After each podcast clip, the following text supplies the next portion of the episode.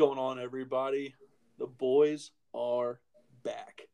We are officially returning for the upcoming 2021 football season. COVID starting to move its way out the door, as we hope. The upcoming football season is finally here, and we're here to break down a little bit of the preseason headlines for you. I'm back with my man Hunter. Hunter, how you doing, bro? I'm doing all right, man. Hoping this Delta variant doesn't come in and bite us in the butt, but uh, you know, I'm just trying to look past that right now and just get excited for football. So absolutely, leave absolutely. COVID behind. yeah, absolutely, absolutely, man. Well, we certainly have a lot to look forward to this year, um, especially uh, after what we would consider maybe 2020 to 2020 which is a down year overall.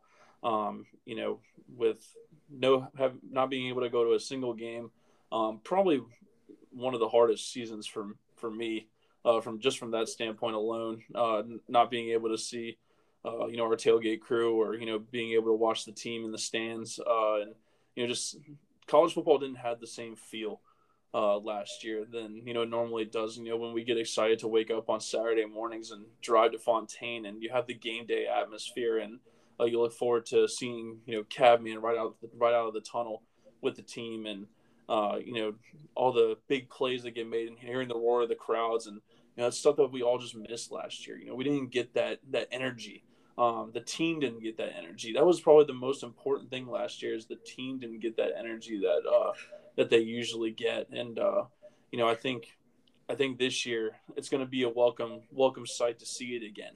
Um, you know, especially with our first home game, one being a night game and second it's going to be against William and Mary. Um, so should be a something for us to look forward to. I think definitely a good way to start the season. You know, hopefully we can get a win under our belt right from the get go. But um, let's uh before we jump into like you know, the, the start of this this upcoming year, let's look back into 2020 a little bit.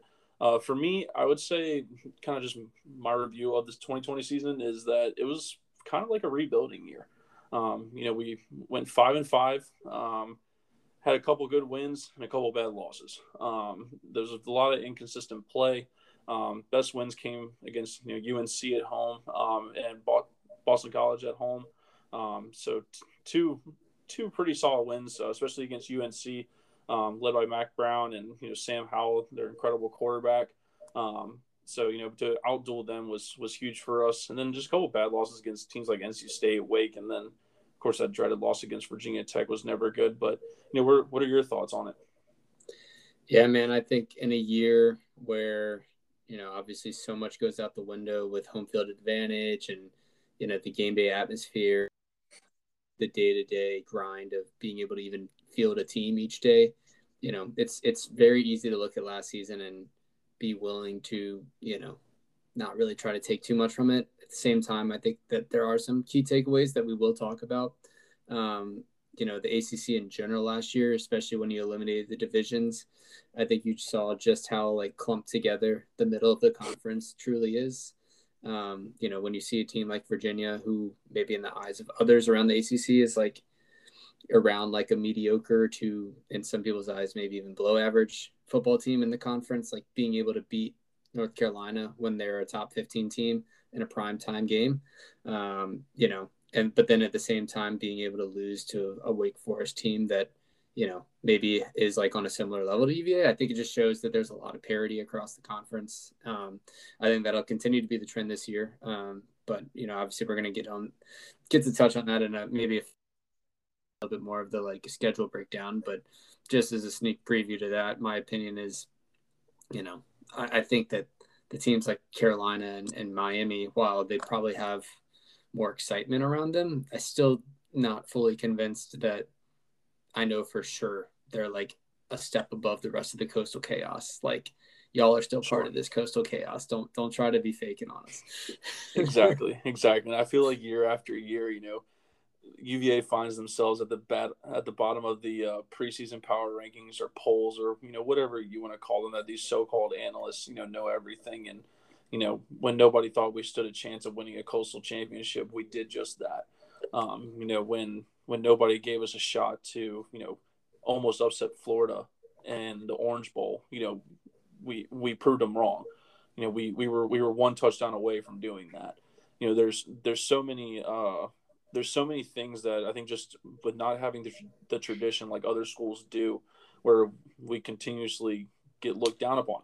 And to to you know to other people's you know uh, to play devil, devil's advocate here, like I I get it. You know we had a lot of bad seasons um, in the past, uh, but the tide has really changed under Bronco. Um, you know I think there's never we've never had we haven't had this much excitement around the football team in a while. Um, not since the early Al Groh days, you know, uh, even further back, you know, than that. Uh, you know, there's there's just a lot to be excited about. We had a lot of great wins, uh, some bad losses, but I think we've seen a lot more positives than negatives up to this point. Um, recruiting is continuing to improve, and uh, we've seen that especially this year. I think we're on our way to probably having probably the best class that Bronco's going to uh, that that we've ever seen under under Bronco. I think in the 2022 class is where that's going to come. Um, but you know, I think it's you know, as far going back to the 2020 season, I think we need to uh, really address, I guess, the big, the the big thing that uh, that kind of was a change for the team, and that was the quarterback position. You know, it's the first year that Bryce Perkins is gone.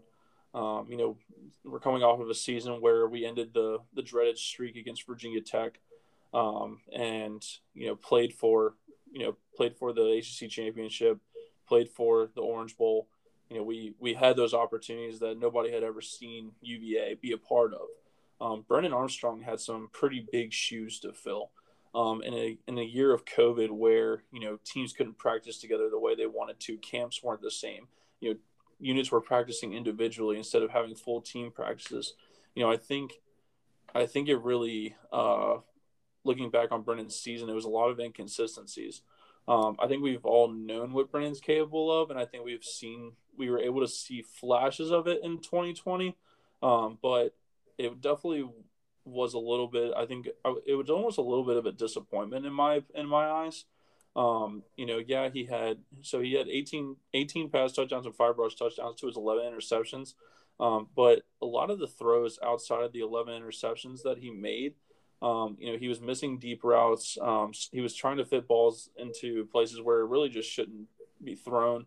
Um, and you know I think it it really kind of stopped the ball from moving down the field at times, and but also I think in a way the coaching staff almost really didn't set him up to succeed. I don't think that great last year, um, because I mean he accounted for like I think over seventy percent of the total offense last year, and the running back usage was extremely minimal. And when you have a new quarterback coming in in a year like in a year like that um, it, it just really didn't make a whole lot of sense to me. Um, but you know, honestly, you know, he and you know, I know he got he got injured during the NC State game. He threw two picks um, and then got injured, um, and he missed the Wake Forest game. So I'm kind of chalking the NC State and the Wake up game and the Wake Forest game up a little bit with him being injured. You know, it, those games might have gone differently if Brennan stayed in, but you know, it's kind of it's kind of hard to say. But as far as 2020 goes, I, I think it was a lot of learning opportunities for Brennan, and I'm really hoping to, uh, really hoping to see him make that next step this year. Yeah, I think so too. Um, you know, and I don't want to sit here and like make a whole bunch of excuses for him. And obviously, COVID impacted everyone. But you know, if you have to think of like a spot where you know not having a spring uh, a true spring ball environment would like impact someone the most, you would think breaking in a quarterback into the starting role, um, especially when you have a whole bunch of transfers coming in at like Tony Poljan at tight end, Ra'Shaun Henry at wide receiver. Obviously, Lavel Davis was an incoming freshman that he didn't even get to work with until fall camp. So I do think what we saw early in the year was you see glimpses of him looking really good. And then, you know, one out of every maybe 10 throws, you were just like, what the heck was that? Like, yeah, where it just it they would come out of nowhere. Seriously, like it, it that was I think what was the most frustrating part was seeing him be so good, like down by down, looking like you know super consistent, but then randomly just making a really like bizarre decision. So I have to attribute that you know to to probably just not being ready to be a full time starter yet. I think you know he didn't really have all the reps that a normal guy would have that gets to go through spring. Um, you know, that being said, I thought throughout the season I saw improvement clearly, especially after he came back from that injury. You know, this, the Tech game might have been a um, higher where he probably didn't look quite as good in that game. Um, you know, first drive I thought he looked great, but then it kind of tailed off, and maybe he wasn't quite ready for that big game rivalry environment in cold Blacksburg. Um, but you know, I, I think I liked what I saw from him, but I definitely see where you're coming from, where you could maybe put it in the lens of like seeing it as a disappointment, but I am choosing to take the glass half full, um, you know, version of that story. And, you know, at, at the very minimum, you have to say he was very productive and he did run the offense in a very similar way to the way Bryce Perkins was able to with his own little flair.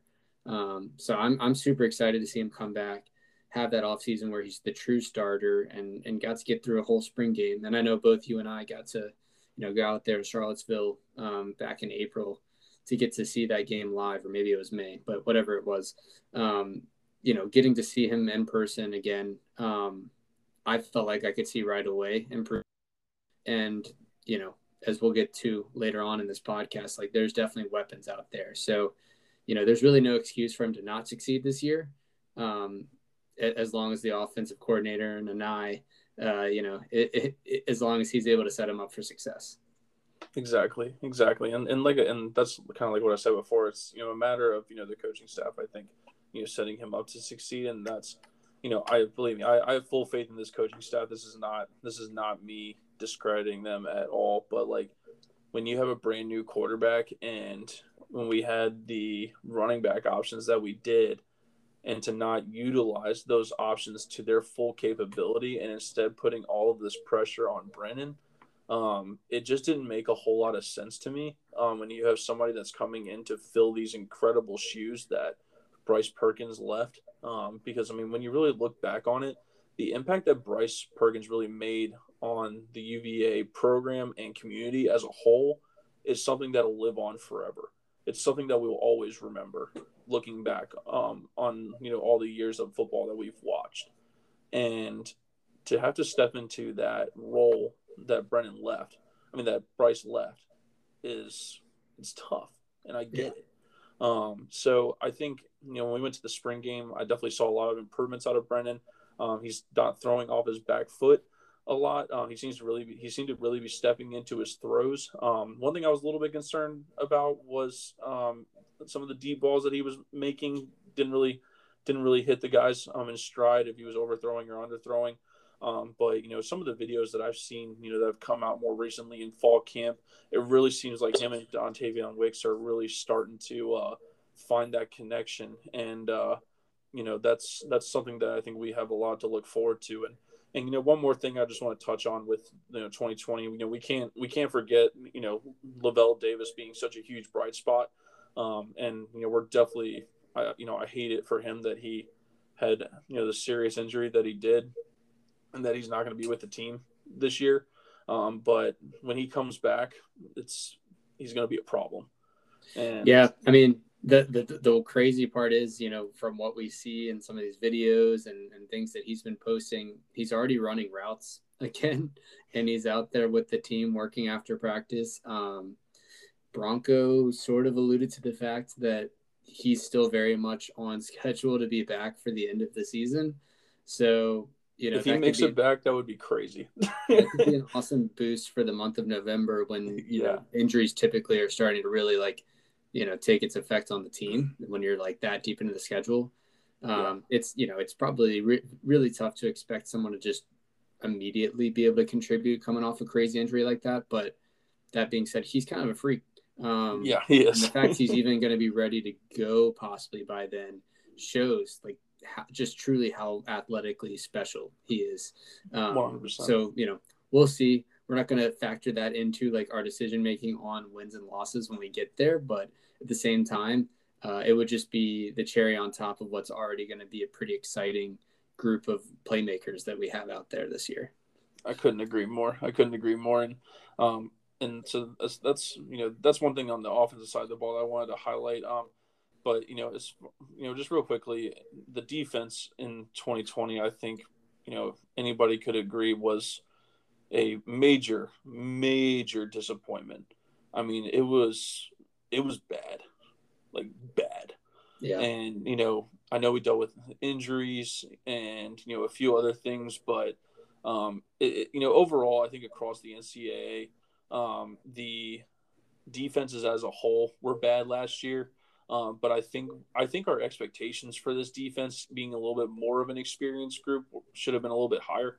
Um, just in my personal opinion, um, the fact that we let up over 304 yards, uh, uh, passing yards per game, is kind of outrageous. Um, the secondary got beat a lot last year, and letting opponents have a 42% third down conversion rate is extremely high in uh, in my opinion. I, if you're not going to win games if you're not if you're not making stops on third down, um, and I think that's something that uh, we really need to look into uh, with fall camp and heading into this season. Is yes, our offense has the potential to be great, but is the defense is going to be able to bounce back from the from this down year they had in 2020? Yeah, yeah, I know we're going to touch on that as we get into like the actual fall camp headlines. So I'll probably save a couple of my talking points, but I will just double down on everything you said. Like I've never seen, honestly, like this is crazy. I can't remember our secondary ever being that bad, even in like the worst Mike London years. I hate to put it that way, but like seriously, like even in Mike London years, we had Chase Minnifield, we had Ant Harris, we had guys that like went to the NFL, and like some people yeah. like Rodney McLeod and Ant Harris that are still like starting in the NFL today. Like it's it was surprising to see, and I will say I'm a little concerned that none of these younger guys that we had recruited that are like you know rising second and third year players that they weren't able to really like make a push to get on the field does concern me a little bit um, and it, like I said, we'll touch on a little bit more mm-hmm. detail moving forward, but it'll be interesting to see how a couple of the transfers that got brought in, how they might factor into the equation. Um, but yeah, I think we, uh, we, we can both certainly agree we would love to see that be an, a big improvement coming in the, in the fall season. exactly. Exactly. So moving on from 2020, you know, you know, like COVID, like, you know, the 2020 year as a whole, it's time to I'm ready to move on. I'm ready to put that year in the past, just make it disappear like it never happened. Um, but you know, we're moving on to 2021 now. We have so much to be excited about. Uh, UVA football has already announced that you know we're in full uh, full capacity for the opening of the season and everything, and um, so that's definitely uh, definitely a lot to to look forward to um, as far as that goes. Um, and so, kind of looking into fall camp and the the headlines um, that I think we're looking at is probably the big elephant in the room. Obviously, we just talked about. Lavel Davis is out with a you know pretty serious injury that's going to keep him out for majority of the year, if not for the entire year. Um, who's going to fill those shoes that when your star receiver goes down? Who who are who are you expecting to step up and take on that main role when everybody was looking forward to that explosive player being out on the field? Who's going to be the next explosive guy? it's it's my boy, dude. It's the guy I've been telling you about from day one, literally from that pit game that we went to. When I saw him trotting out on the field with the first team on the first possession that we had, I couldn't believe that he was already getting on the field.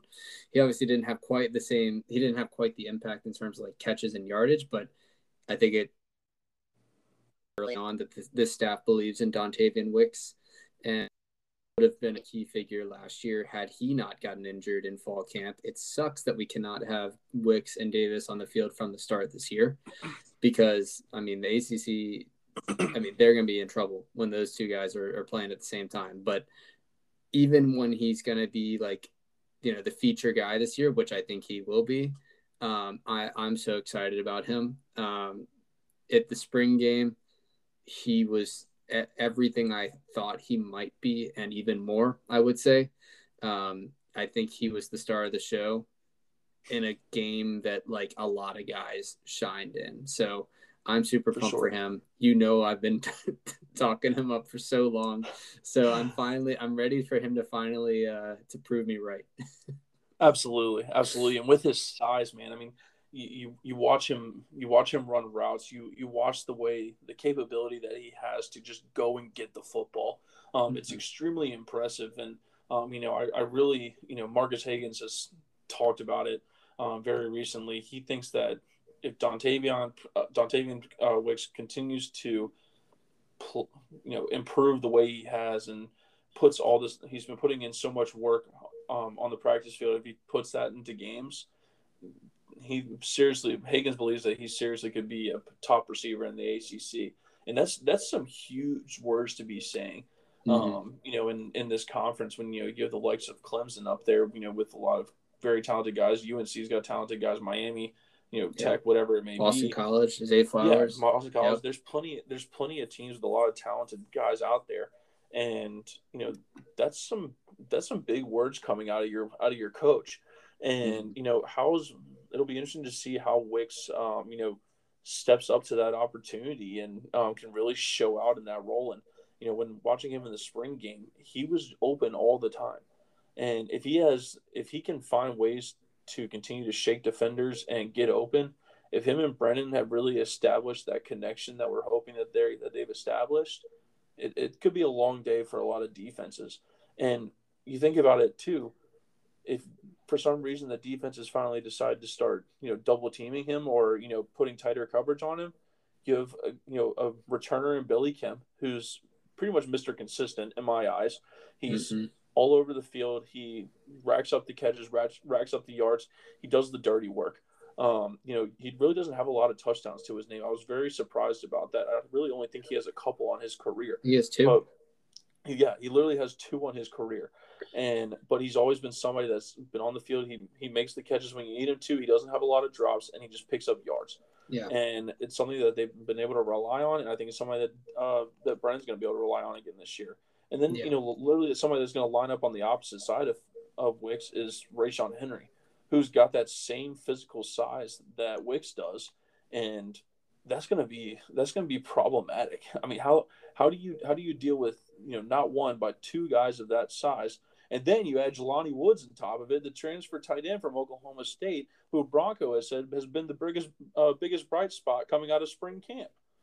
oh, and uh, by the way, we haven't even mentioned that uh, Keytaon is just a straight up wide receiver now too. You know, we can talk Please. about Keytaon being a straight up wide receiver, but are we going to talk about all the Please. other ways that they're going to find oh, yeah. to use him? We're still just talking about wide receiver. Please double team Wicks seriously, if you want to double team Wicks, then like we will find a way to get the other guys wide open. Like, I mean, like it, this is where I'm saying I don't think the offense has an excuse this year. Like, there's so much talent on the field. There's so many guys that are ready to like step up and make their mark. Um, I'm just so excited to see how we like scheme, you know, different ways to get all of these guys chances to get the ball in the open field because every single player you just mentioned has, you know, has a special capability to you know to make big plays happen. For sure, for sure, and and there's you know there's one thing that I feel like is a common denominator when we discuss wide wide receiver corps the last couple of years. They have all the potential in the world to be very good, but one common denominator that we've dealt with in the past is drops. We've seen a lot of drops over the years, and I'm hoping, I'm really hoping that we're not going to deal with that this year because like Marcus Hagan said, if this if this wide receiving group per, performs up to its potential, Brennan's job is going to be very easy, and Brennan really has no excuse at being a bad quarterback. Yeah, because I think the it, one year you saw like, you know, the the drops not really be an issue, and we were actually ironically like the best in the country in terms of like catching the ball was 2019 yep. with with Hasise in his senior season and and Terrell Jana and Joe Reed who I believe like between all three of them had like two total drop balls two dropped catchable balls I think they mm-hmm. the stat they use um, that entire season which I think was by far and away the highest in the ACC so my thought is last year when drops were a bigger issue that had to be a byproduct of like practice just not being the same i imagine like you know you get guys in the system with Hagans and and with our offense i think that's like something that i hope will will no longer be an issue moving forward but you know I, we, we can't really tell until until they actually get out on the field and have the lights shining on them and a guy ready to hit them exactly exactly it'll be uh, it'll be a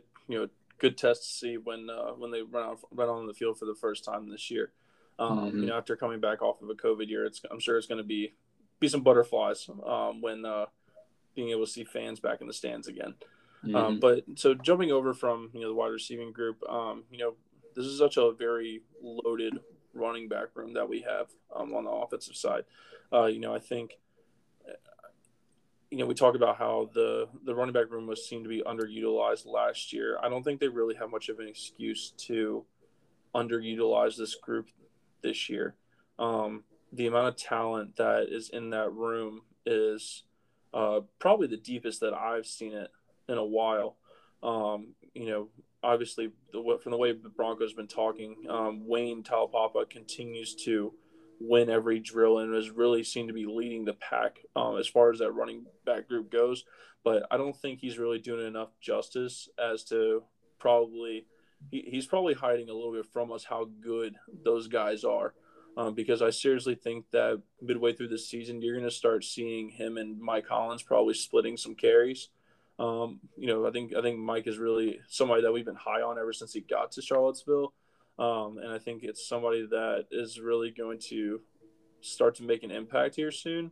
Um, and then you have incoming freshman Amaad Foston and transfer Ronnie Walker, who I think when in the spring game we both saw them have an impact in the passing game. My God, I think for the first time ever, I saw us run a true screenplay.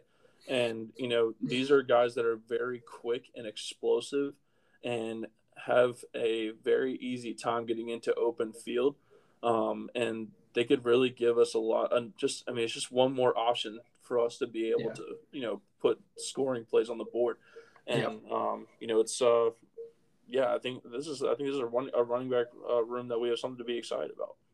For sure. Yeah. I mean, I think Foston is one definitely for the future. I can't wait to see how his career ends up developing. And I think in terms of, you know, the type of guys that I like to bring in, in terms of just these dudes that are going to like outwork you and outwill you every single minute of every single day. Like that's, that's the type of guy that he is. Mm-hmm. Um, uh, it'll be interesting to see how he does factor in as a first year. I know Bronco is so hesitant to like trust these like first year running backs as we saw with Mike Hollins back when he was a freshman as well. But I totally agree with you. I think we have so much depth that we don't have an excuse to like not make something work in the traditional running game this year.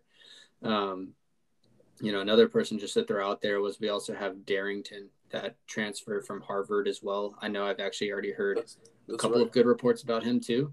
So that's five guys that I feel pretty confident about stepping out on the field day one that I think can do a job. Um, and it's just now it's on the coaches and and on the players themselves to, to you know who's going to rise to the top when when the competition gets tough. And exactly. I know he's a competitor, and he's gonna no matter what, like he's gonna have a role to play on this team. But can these other guys step up and contribute as well? Um, I would love to see a more of a by committee approach. We started to see it a little bit last year with Simpson towards the end of the year, getting a lot more touches. Um, I think we shouldn't wait so long, like to do that. I think from the start this season, I would love to see, you know, four or five of these guys all being able to contribute um, sure. from the get go. For sure, for sure. And I think it's going to make the offense a lot more dynamic if uh, if you know you allow multiple multiple of these guys to contribute. You know, it's more it's more people that you know opposing team is going to have to prepare for. Um, and mm-hmm. you know, I think that's something that you know with with the way the game is is improving and um, you know, with the way this team is, you know, Broncos said if they want to succeed, they're going to have to expand their playbook. And, you know, I'm really interested to see what kind of things they're going to dig into uh, with that playbook and, uh, and how this, uh, how this offense is going to continue to grow. And, uh, mm-hmm. you know, that kind of brings me to my, into the next point is, you know, with, with all these weapons that we have, um, you know, around Brennan and, um, you know, with the wide receiving group, the running backs, uh, you know, it's, it's a lot of it's all going to feed off of how great this offensive line is about to be this year. Um, I mean, let's let's just take a moment and appreciate the work that Tujague has done for with this offensive line. Um, you know, we've they've developed this slogan of big men lead. Um, you know, we it's before before he came, we didn't have a good offensive line, and the offense suffered because of that. We didn't have guys that had grit and you know were ready to power through every single snap. Um, you know, it was it's it's a completely different feel now, and he's he's winning in the recruiting game. Um, and he's really developing these guys. I, am still mind blown by the fact that people actually wanted to fire this guy. I mean, it like it literally blows my mind that people are ready to kick him out the door. Like I will never understand it. Like no. just give the guy time, and you gave him time, and look what happens. We seriously have one of the most experienced offensive lines in the ACC this year, and Brennan, Brennan should have all the time in the world to sit back in the pocket, make good throws. There should be holes in the um, for the running game to go right through. It, it yeah. the, the offense is going to feed off of this line that we have. It's it's crazy. I mean, I seriously think back to I remember going to the Notre Dame game that 2019 season, walking out of there and feeling like if we had a legitimate offensive line, we would have won today. And thinking there was no sign of that coming. And it's just crazy to think over two years, like how far the line has come.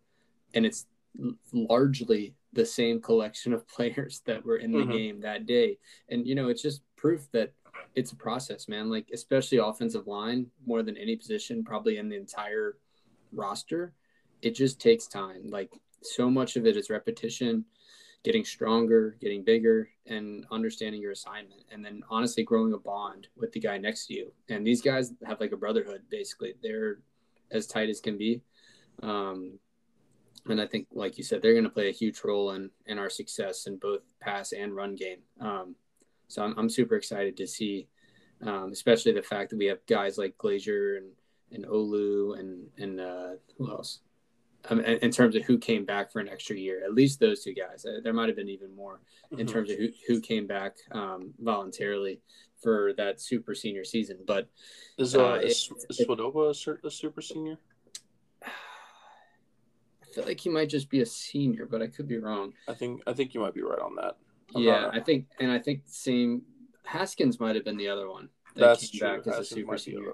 Regardless, we have a lot of depth, and most most of them are a senior, either a first or second year senior. Um, so it it'll be awesome to see. And then guys like Bissinger that have waited their turn, um, you know, done their time. He got a chance to shine at the end of last season, and mm-hmm. he really took that opportunity. So it's cool to see. And then now of all these players getting stacked up in the recruiting pipeline, and and now they're like first years, like I know what's the guy Logan Taylor. I think was like one of our big four star guys that's yep. on the team now. So it's exciting, and I you know like no guy in our coaching staff like deserves it more, just given like all of the the beef that he had to handle uh, over a couple years. So agreed. I'm really happy for him. For sure, for sure. Me too. Me too. And uh, if you know, for some reason, Zach Rice, if you're watching this, you know, uh, big big men lead, you know, in Charlottesville. So you know, come on over. you are a big man. yep. yep. um, so let's jump over to the other side of the ball. Um, you know, as far as uh, you know, just two more two more headlines. I think we're really looking at is uh, something that we kind of already touched on. But you know, is the secondary going to be able to step up this year? You know, we have all all this offensive explosiveness that has all the potential in the world to uh, to move the ball down the field, score a lot of points, but is the defense going to be able to keep up um, with preventing the other teams from scoring? Because I don't think I don't think the offense is going to be the issue. It's going to be the defensive defensive side of the ball and how they can how they can produce. You know, um, I, I, like I like the move of moving Cross back to safety. Um, I think that's a I think he's a yes. lot more successful there. I know you can speak to that specifically. Um, I think you hated him at cornerback. Um, and you know, I definitely would agree with you there. I think he's a lot more comfortable at free safety, and with him and Blunt back there, I think uh, I think they can I think they can work really well off each other. The two guys that have been around the program for a while now and are going to be able to. Uh, I really think they're going to. I think they're really going to help out in that aspect of things. Um, I think I think Darius Brad and Nick Grant really need to step up this year. I think I think the two of them could have the potential to really be big leaders um, for the program. Um, and you know, I think I really think that they can lead if they can if they can have good years, um, or just be consistent, um, preventing big plays. Uh, then I think I think we'll be okay. I think I think that's been the big the main problem is just letting up the big play way too often. Yeah, I mean we got like. I, you know, we had a couple injuries in the secondary, and that never helps. But we adopted sort of like a bend but don't break mentality for you know the latter half of the season, and it mm-hmm. kind of worked. Um, it wasn't pretty. We gave up a lot of points, a lot, but we did. Um, you know, I can remember multiple occasions of like allowing a 60 yard play to get down to the 15 yard line, and then they only gain one more yard and they have to kick a field goal. Um, so you know, it's not a perfect philosophy. Uh, it did work in stretches last year, but it's not sustainable. And if you want to really be able to compete for a coastal crown, like that's not acceptable. You're going to have to actually be, you know, the defense that Bronco Mendenhall typically has, and and that's at a minimum, you know. What you know, what's our standard? I think it's 24 points per game or less, and that yeah. it, you know, that's that's one of our three um, keys to like victory every single every single week. So we gave um, we gave up only we gave up over 31 points a game last year. Yeah, which is just like not acceptable in, in our no. program. And I, I know that Bronco feels the same. Mm-hmm. And clearly he made adjustments to the coaching staff to, to try to reflect his, his vision there. Mm-hmm. Um, yeah, just, just to tag, t- tag on, um, I, I really am excited for Brad and I thought he looked great in spring. Grant was hurt. So I, you know, I'm in the spring game, but I'd have to imagine, you know, at the very minimum, we know what his floor is and hopefully he got a little bit better. Um, but then, you know, competition breeds excellence. We got Josh Hayes transfer from North Dakota State. You know, he at a very minimum he brings a winning mentality and a competitive spirit to a team that, frankly, needs it back there. Mm-hmm. Um, and then you know you have Anthony Johnson uh, transfer from Louisville, who I know we were both really impressed with in the spring game as well. He brought a physical nature to the position that we don't see from any of the other players on our roster. Yep. Um, that I think is is something you know that can hopefully shake things up a little bit. Um, and it'll be interesting to see, you know, opening depth chart when we when we break that down in a couple weeks, like who falls where. I have a feeling we might be playing the or game again with Bronco as we do every year, where there's like three guys listed on the depth chart at, with an or next to their name. But um, we'll really find out on the first defensive possession um, in the season, and from there, it's just guys got to earn it every single snap. Yeah, exactly, and I, and I have a feeling that it's going to be very short leashes because yeah. with the Bronco being a defensive minded coach, he's not going to settle for 30 points a game again this year. Yeah. It's yeah. not going to it's not going to be it's not going to be something that you're going to win football games doing. Um, you know, I think I really think that 24 number that we talk about um, is honestly a good number. I think, uh, especially with the way this offense has the potential to perform, I legit think this offense could put up 35 plus points a game this year. I really fully believe that. Yep. Um, and you know that's a that's a huge task, especially in the schedule that we have. Um, but I I think I think as far as the talent that's there, they can put up 30 to 35 plus points a game this each uh you know this year and like you know, there's like a point that I made. The, the defense doesn't have to be perfect. It doesn't have to be you know 100% locked down, but prevent the big plays. Settle, take care of business on third downs. Let your offense get back out on the field. That's how you're going to win football games, plain and simple. And so it's just something that they weren't able to do last year. So they can step up to that point and really take care of things in the secondary, then I think you're going to see a completely different defense this year because now it's going to go right into you know our, uh, my other point. The front seven could literally be could legitimately be one of the best in the ACC, and nobody's talking about it. The defensive line is pretty unreal. You have mm-hmm. Mandy Alonso and Aaron Faumui returning, and Faumui didn't even play last year, so it's great to have him back.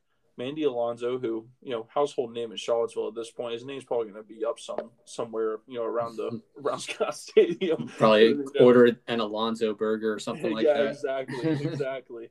um, and then you have the likes of you know standout freshman Jahmeer Carter, who you know came in last year and he worked hard, made a name for himself, and who's going to be a problem this mm-hmm. year then you know highly touted recruit Ben Smiley that's going to be on the, on that front line, and you know I think all these guys working in rotation, and you have I mean there are other guys too that are you know following right behind them that are mm-hmm. providing the experience and the are going to they're going to have they're going to have a very easy time of getting to the quarterback. I feel like um, this year and, and really putting a stop in the in a, an opponent's run game. Yeah, Agreed. Definitely uh, used to be an uh, again another weakness that we used to have on the team three four years ago that now is one of our greatest strengths. Um, so it's awesome to see, you know, and you don't even get to mention guys like Atariwa, uh, Jonathan Horton. Uh, you know, he was a promising freshman last year that didn't really mm-hmm. even get to play that many snaps, and Nusi Malani, who actually did get to feature in a couple games. Like there are so many dudes that are just like chomping at the bit to have a chance to succeed here. So I, am very excited about the defensive line moving forward, and I think Sintim's, you know, was a perfect hire there. Absolutely, absolutely. And then jumping back to the linebacker, uh, to the linebacker corps, um, you know, it's it's a pretty impressive room that we had there, um, with you know Nick Jackson and Noah Taylor, um, going to be leading the way this year. I think both of them uh, are set for a big year. Um, you know, I think they can. I think they can really provide um, a lot of versatility on the defense um, when it comes to rushing the quarterback. If you have to drop back in coverage, I think it's something that they're definitely more than capable of doing. Um, and you know that's at least as far as the outside goes. As the inside, it seems to be an all-out war um, for that starting spot. Um, you know, we've heard a lot of rumblings uh, about possibly Hunter Stewart or uh, Josh Ahern, um, you know, kind of fighting for that spot. Um, but I mean, there's there's many others that that we can definitely consider as well um, you know, it's definitely seems like a uh, like a really really talented group um, coming through there, and you know, it's uh, it'll be interesting to see what happens.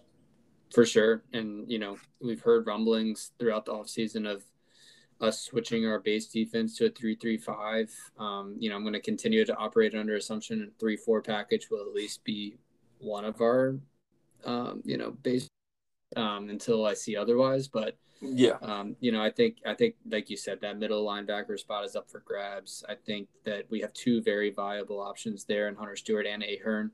Um, mm-hmm. I know James Jackson was another guy that impressed a lot in camp. He was an early enrollee as a freshman, and I've already even heard West Weeks, who's another true freshman, his name getting tossed out there as another guy that's really impressed early. But I think even more interesting than the middle linebacker battle might even be the outside linebacker battle, where you know, who's going to line up on the other side of Noah Taylor um, and set the edge? Like, you know, Charles Snowden, his his shoes need mm-hmm. to be mm-hmm. filled as well. Um, you know, we got Elliott Brown back. Um, you got guys like, you know, Deshaun Perry. Um, you know, you've got like, let's see, who else? I mean, there's there's plenty of other guys that that have like been waiting to to get a chance out there that we maybe yeah. haven't even seen on the field yet. You have but, um, you have Josh McCarron coming in as a yeah. freshman from Washington, who was uh, very high, very talented out of high school. Mm-hmm. Um, you know, there's it's honestly there's a lot of freshmen coming in on that outside linebacker group. Um, you know that could we could see some of these guys hitting the field this year, um, yeah. and you know might might be a little bit unexpected. Um, so uh, it's yeah. definitely something to uh, definitely something to look out for. Another sure. name I just remembered that I, this guy can play both inside and outside, just like Hunter Stewart is TC Harrison. He's another guy that's been, you know, waiting his turn. So yeah, uh, again, like all over the place. I think we've had more. I think we have more battles for starting jobs open this offseason than we've had in a while. So it'll be really interesting to see like who actually ends up winning the job. Agreed. Agreed. So as far as the fall headlines go, I mean that's pretty that's pretty much about it. I mean I think I think as far as you know the team as a whole goes, I think uh, you know I think the expectations were pretty clear, um, kind of going into the season and uh, what uh, you know what what we can expect. I think from both sides of the ball. So I think I think the defense has more questions to answer. Um, and then I think Brennan Armstrong specifically has his own questions to answer, you know, but we'll mm-hmm. see that as kind of once the season gets started. Um, so as far as, uh, you know, some things that, you know, we're probably looking out for for the season, um, and you know I've seen this we've seen this headline thrown around a lot and you know I even mentioned it but you know could this be the greatest offense that you know UVA has ever had under Bronco Mendenhall you know we've talked about how you know incredible the uh, the weapons are in the running back room and Brennan Armstrong has a cap- has a capability of being an incredible quarterback um, you know what, what are your what are your thoughts on that because you know I've seen a couple people throw it around and you know is that is that a premature judgment to say before the season's even started, when uh, especially when Brennan Armstrong didn't have all that great of a year last year? I would argue that I thought he was pretty good, but I, I, can see the argument for like wanting to see more from him for sure. But you know, like any prognostication before a season starts, you can make the argument, oh, how do you how can you say that before you you've actually seen it? Like, you know, I've been following this team for a very long time. Um, I was very excited before the 2019 season for that offense. Um, I see way more weapons on the field. The only difference between 2019 and 2020 is maybe just the fact that we felt maybe a little bit more confident about Bryce Perkins going into year two than we did about Brennan Armstrong. But you know, from a personal standpoint, I feel like he's well equipped to, to run this offense. And we've seen it like in many, many flashes across last season. I just want to see him be more consistent. If he's consistent and our offensive line play is as good as we think it's going to be, then I think you have every reason to believe this will be, in my opinion, by far the best offense that we've had since since Broncos gotten here, and probably the best offense since like I mean seriously back to the days of like Matt Schaub and Heath Miller, like that level of of dominant, in my opinion. Absolutely, that would that would uh that would definitely be ideal. You know, and that's a throwback. I'm hoping I'm hoping for that. I'm hoping for that kind of success. um, so another another uh, hard hitting question. You know, we haven't really talked about special teams at all. Uh, you know, t- so far tonight uh, today.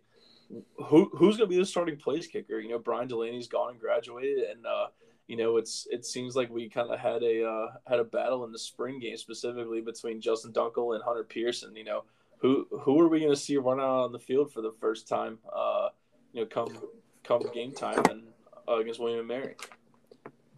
Uh, I think it's a great question. I feel pretty good about both options. Um, I think from what I've seen, and just for the background of people, I was a college soccer player, so I think I, I did a little bit of kicking in high school. So I feel like I'm well positioned to at least give a a decent observation of, of what I think of these two guys. But um, I thought Duenkel had a bigger leg, has more upside, and then Pearson is just uh, maybe a little bit more reliable from from shorter yardage. So it'll just be a matter of can Duenkel, you know, become more of a reliable guy on on the shorter kicks. Um, mm-hmm. He's definitely going to do the kickoff duty. Um, he took that over from Delaney last year. Um, so I, I would expect it to be Duenkel, um, but I won't be shocked either way. And maybe we'll see them both. Agreed. Agreed.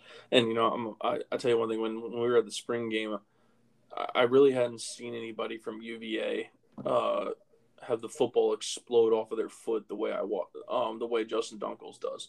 Yeah. I mean, he it's solid contact almost every single time, and the boot the ball just flies off of his foot. Um, yeah. So it'll be it'll definitely be really interesting to see for sure. Um, and this so now this is the guy that we you know we mentioned a little bit earlier on. Uh, how many ways do you think Keytaon Thompson is going to be used this year? How many ways can one player be used, and multiply that by two? Let's see. We probably have offense, defense, special teams, um, and I guess on the offensive side of the ball, he can play wide receiver, running back, quarterback. Um, you know, shoot, we might even see him line up at tight end. I, I mean, heck, shocked. I mean, heck, you know, Robert and I might need to take a bathroom break and just hand him the headset and say, "Here, call plays." Um, no, careful, Anae. You might not get your job back. Yeah, exactly, exactly. um, but I think just the this is somebody that came in from Mississippi State um, as a transfer quarterback, and you know, none, really his his stats didn't impress anybody. I mean, it wasn't anything really for us to you know write home about. But this is a guy that has made an impact on this program that nobody the way that nobody expected him to and um, you know it's been cool to see, especially since he like he went to he went to the ACC media day. Since mm-hmm. when do you see two quarterbacks going to ACC media day for one team? it doesn't happen. Yeah, this and guy, if it and if it did, people would assume there's some sort of like animosity between the two of them, but they look yeah. Thick as thieves when you see them together. And I think what was probably a pretty competitive battle early on last year ended in a very good relationship. For sure we were able to leverage Keytaon Thompson's ability beyond just being able to like, you know, command an offense where, you know, he's just too dang good to like keep on the sideline and not have him in the game. Um, and I guess we feel decent enough about the depth at quarterback outside of him that we're willing to put him out there on any given play. So I, you know, I think much like we saw last year, we will continue to see an even probably higher volume of of Keytaon Thompson um, in a variety of different ways across the field. Agreed, and I think the more mind blowing thing was to me when you know, Cook when you know Bronco and company is asked about Keytaon and hmm. uh, you know they they talk about how they haven't even used him to his full potential yet, and there's still more things they can do. I'm like, what else is left? like, please, please let me know. So yeah, I'm definitely uh definitely looking forward to seeing how he gets utilized, um, kind of going forward, and um, I think he's going to play a very impactful role, and it's just one one more guy that the you know that opposing defenses have to have to look for. Um, but I think you know, and then you know, last thing for me, um, how do you think this team is going to respond to the adversity? You know, you come off of a huge year um, in 2019 after beating Tech, and then you kind of have a down year. Um, I mean, yeah, we went five and five, but you know, COVID was weird. Um, you know, it wasn't the greatest season that we were hoping for. You kind of get your get your shit kicked in by Tech, um, and then you know you have to kind of rebound from that. And there's and on top of that, you have you know analysts and and poll makers and you know guys doing rankings where they pretty much have UVA down towards the bottom of the coastal this year and aren't really expecting them to make a whole lot of noise. Um, you know, they're they're mainly talking about UNC, Miami Tech, and obviously Clemson. Um, how how do you think they respond to this, and what do you think their what do you think their main motivation is going kind of heading into fall camp and heading into the season? I mean, to be honest with you, like we got love in preseason one time, and that was, you know, not even like a decisive preseason choice as us to win the Coastal Division in 2019. Um, you know, we technically like ended first in the polling, but the numbers were incredibly close between us, Virginia Tech, and Miami that year. So, all of that to say, I don't even think we've ever been like highly touted under Bronco Mendenhall. It's always been overachieving. Last year was maybe the one exception. Um, but I, I think that like the type of guys that they recruit and the, the culture that, that Bronco instills, it's it's always earned, not given. Um, so regardless of whether we're highly touted or not, I expect the guys to go out there and play with a chip on their shoulder every single game. So I think they'll respond well. If they take that as adversity, I'm concerned about their mental state. Um, but I, I, I feel very confident that they'll uh, they'll use it to fuel the fire. And then you know if we get to a point where we're doing well this year and we start to get some love on like the national media perspective, I think that they'll just tune that out and just focus on the, the task at hand. So I think from a mentality standpoint, um, you don't have a choice in this program. Um, you have to be mentally strong. So I think they'll respond very well to it. Agreed. Agreed. All right. Well, moving on to our last thing for uh, for the podcast today. Um, so obviously the the number selections are a big deal at the program. It's not really anything that you see at any other program across the country. Um, none of the players uh, start out with a number, and you pretty much earn your way um, to be able to select your number um, through series of tests through fall camp, and um, you pretty much you pretty much earn your way to having a uniform um, out on the field. And uh, so Hunter and I decided that we were going to make our predictions on who were going to be the first 30 players to receive their uniform picks. Now, I don't think it's necessary for us to go through all 30 of each of our picks.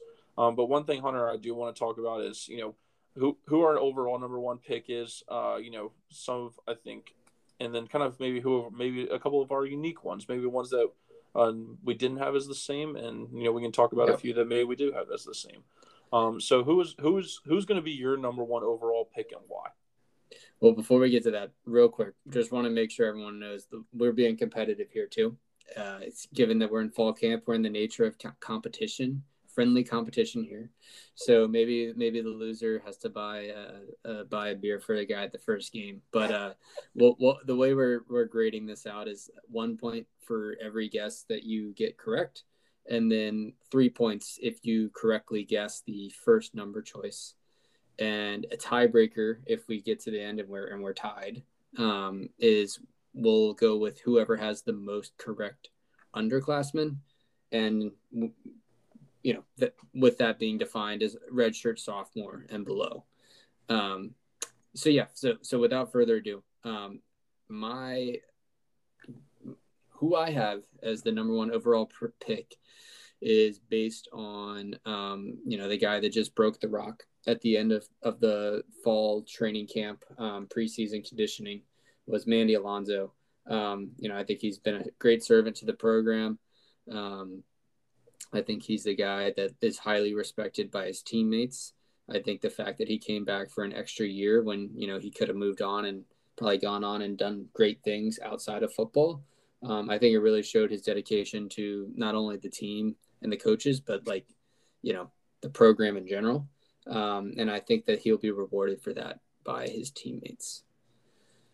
Agreed. I, I, I like your pick. I really do. Um, but I'm gonna have to uh, sadly, uh, you know, disagree uh, with with the first choice on this one. This is somebody that uh, you know I think based off kind of what we've talked about today, you know, probably is a surprising pick on my end, but the way that I've listened to Bronco and Anae and some of the other offensive coaches talk about the progress that he's made and the the belief that they have in him to really come out and shine um, has really just made me made me think that they want to do something like something like this to instill the confidence that he needs um, and to showcase the leader that he's about to be in this program. Um, I, am going to make a wild, I mean, it's a wild prediction, but I, I, really think that there's a potential that Brennan Armstrong could be making the first jersey choice um, of the year. Um, you know, it's like I said, it's it's a it's a long. It's I think it's a long shot, but I think it's somebody that um, has really improved. Um, you know, over spring and fall camp, and I think uh, I think it's been really recognized by the coaches. Yeah, I mean, shoot, I'm I'm for it. I would have no issue with that, and I, I expect him to be, uh, as as I'll mention here in a second. I totally expect him to be one of the first guys to get to choose their jersey, um, and and get to rock the number five again this upcoming year. For sure. Um, so yeah, I, I'm I would love to see that from the team. I think that would be a great vote of confidence from from the group of guys that you know ultimately he can only be as successful as as, as much as they support him. For sure, for sure. All right. Well, who's one? Um, who's one person that you have as far as like guys that we didn't have the same? Um, who's who's your unique choice that kind of really stands out to you as someone that's really deserving of a first round jersey choice? Ooh, put me on spot. Uh, let's see. I probably a unique one from me relative to like your list is I have Joe Bissinger. I feel pretty good about the fact that you know he was able to cement himself into a group of guys that like are you know, for the most part, much more experienced than him in terms of like, um, you know, starts and, and snaps played. Um, and he just blended right in with the group. Um, in fact, in some ways, he even shined. Um, so, you know, I, I feel pretty good about that one. And um, I think that would be a good testament to how far the line has come. For sure. I couldn't agree more. I couldn't agree more. Um, and then as far as my, probably my most unique choice, I would definitely say is uh, incoming freshman Amaad Foston. Um, I think that you know this is probably another another long shot, but it's somebody that I watched in uh, in the spring game and somebody that I saw. Um, you know, was very seemed to be very highly respected coming in uh, coming into the program. Somebody that really people were people were really looking out for this guy and um, you know seeing what kind of impact he was going to have and a lot of people were thinking that he could have an immediate impact on the program um, I, I fully believe that you know he's somebody that it's somebody that uh, we're going to be mentioning his name quite often in the future, um, mm-hmm. and it's something that uh, I, th- I, think his his size, his frame, his explosiveness, um, you know, he's he really has I think the he's very versatile in that he can move from north to south and east to west um, on the field, and um, I think I think that he could really pose a problem in both the uh, the running game and the passing game as well. So I, I expect him to uh, you know have I think he has the potential to uh, be good early on, and I think uh, he could be somebody that maybe has maybe flown under the radar um, in spring and fall camp and and could you know maybe really insert himself into uh, into that group of, uh, mm-hmm. of 30 guys you know right from the get go. Yeah, I mean, we definitely know from his Twitter page this guy works works hard, and uh, and and we did get to see it in person ourselves. Um, so just maybe to, to quickly run through, um, I, I don't want to spend a super long time like listing them out, but I, I do think just for the listeners' sake, might be cool to hear the guys that we had in common Um, For sure. So, so, so the ones that we both had, we had 22 of the same. Uh, I would say these are probably consensus picks. Um, we got Armstrong, uh, we got Mandy Alonso, Josh Ahern, Joey Blount, Jahmeer Carter, Devontae Cross, uh, Lavelle Davis, Chris Glaser, Nick Grant, Bobby Haskins, Ra'Shaun Henry, Nick Jackson, Billy Kemp, Grant Misch, uh, Ryan Nelson, Olu Oluwatimi, Ryan Swoboda, Wayne Taulapapa, Noah Taylor, Keytaon Thompson, Dontayvion Wicks, and Jelani Woods. Um, Austin, you want to quickly give the the ones that you had unique to to the choices that I had? Yeah, yeah. So obviously, um, uh, so Armstrong being my first choice was unique, um, but then I also have um, Artie Henry, who um, I think a guy that we didn't even really talk about as far as the wide receiving group. He just adds to the list.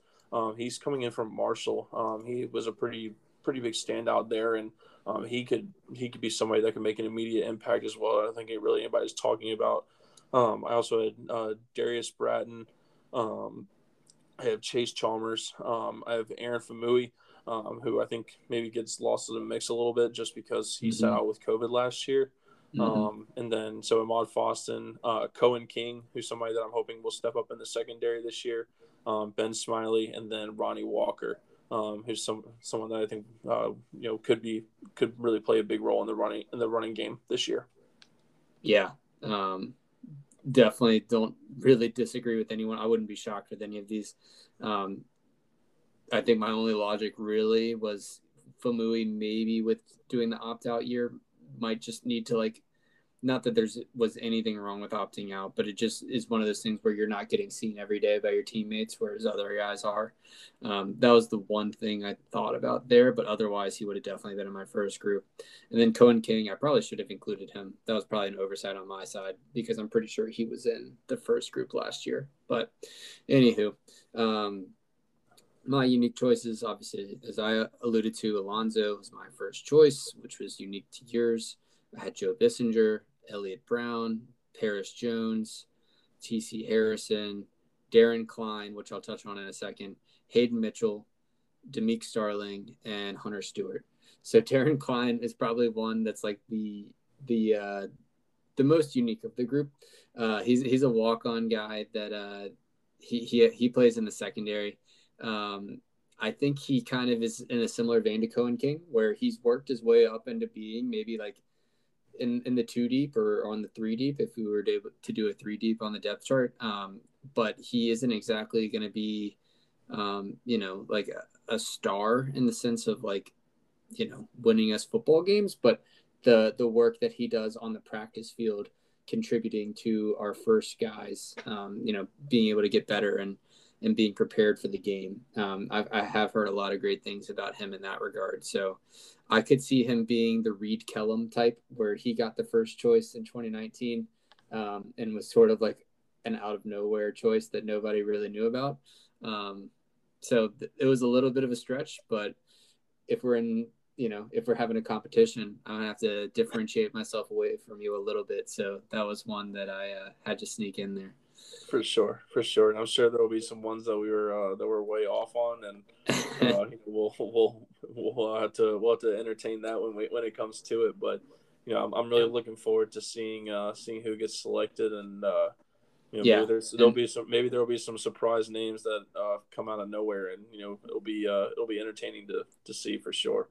No doubt, and we'll definitely do a breakdown of that once that's released. I think usually it's at the end of the first week over the weekend, so um, I believe we're going to be putting this podcast out on Friday, so hopefully we'll hear something on Sunday and be able to report on it, um, you know, during next week's podcast. Yep, yep, that sounds good. That sounds good. Well, uh, thank you for everybody who tuned in, and um, you know, we're like I said, we're excited to be back, and you know, football season's right around the corner, so we hope that you know you guys are all of our listeners out there are looking forward to the upcoming season, looking forward to being back with your with your friends and family and tailgates and uh, you know, hopefully we'll be all singing, we'll all be singing the good old song together soon at Scott mm-hmm. Stadium. And uh, if you haven't gotten the chance to, uh, be sure to drop us a follow on uh, all the social media platforms, uh, Twitter, and uh, all of our listening pa- platforms like Apple Music, Spotify, whatever it is that you may listen to your podcast on. we're pretty much on everything. So Uh, mm-hmm. Thank you guys again for listening, and uh, we'll catch up with you next week. Everybody have a good one and go Hoos. Go Hoos.